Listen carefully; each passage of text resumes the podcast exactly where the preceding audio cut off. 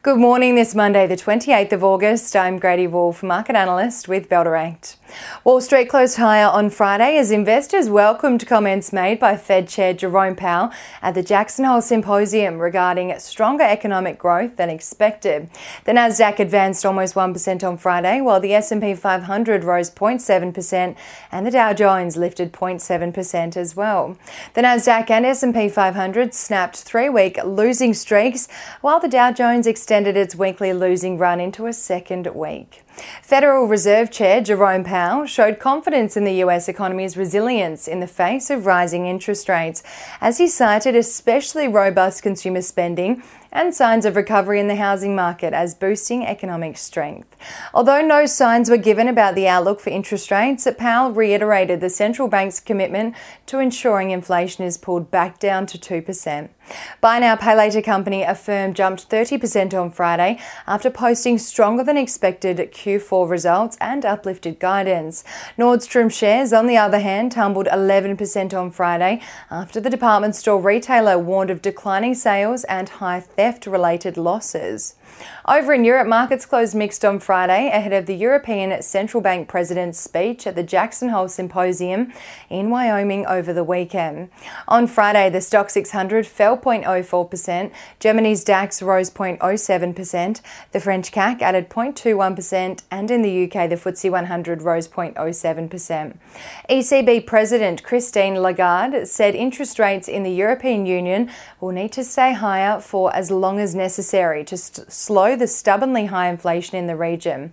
The European Central Bank is in a sticky position as it has to manage a stagnating economy against high inflation.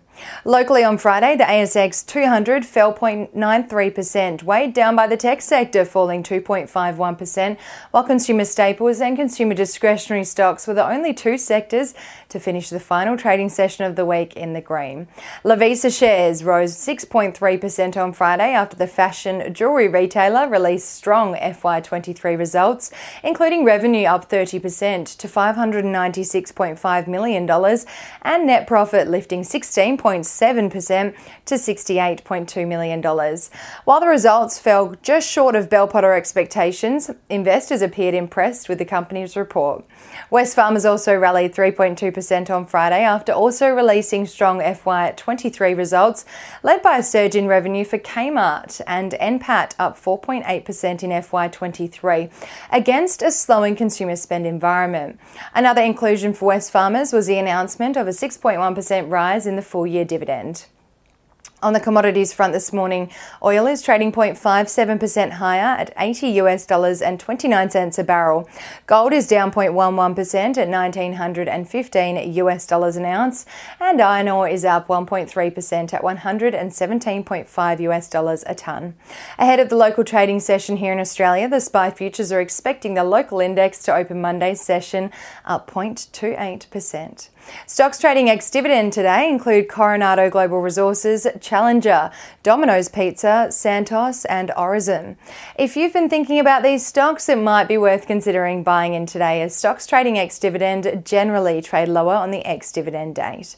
One Aussie dollar is buying 64 US cents, 93.84 Japanese yen, 50.84 British pence, and one New Zealand dollar and 8 cents.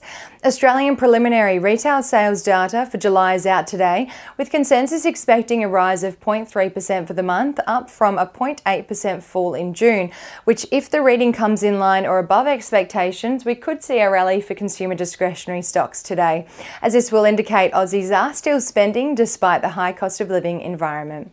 And now let's dive into some trading ideas for your consideration today.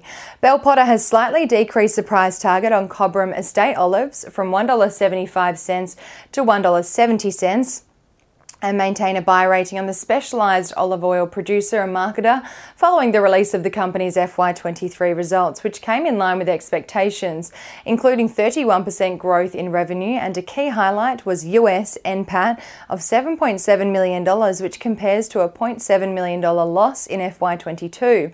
The outlook provided includes the expectation for sales to remain positive in FY24, both in the US and Australia, sufficient olive oil inventory levels despite lower than expected FY23 crop, and US harvest is expected to be materially higher than FY23.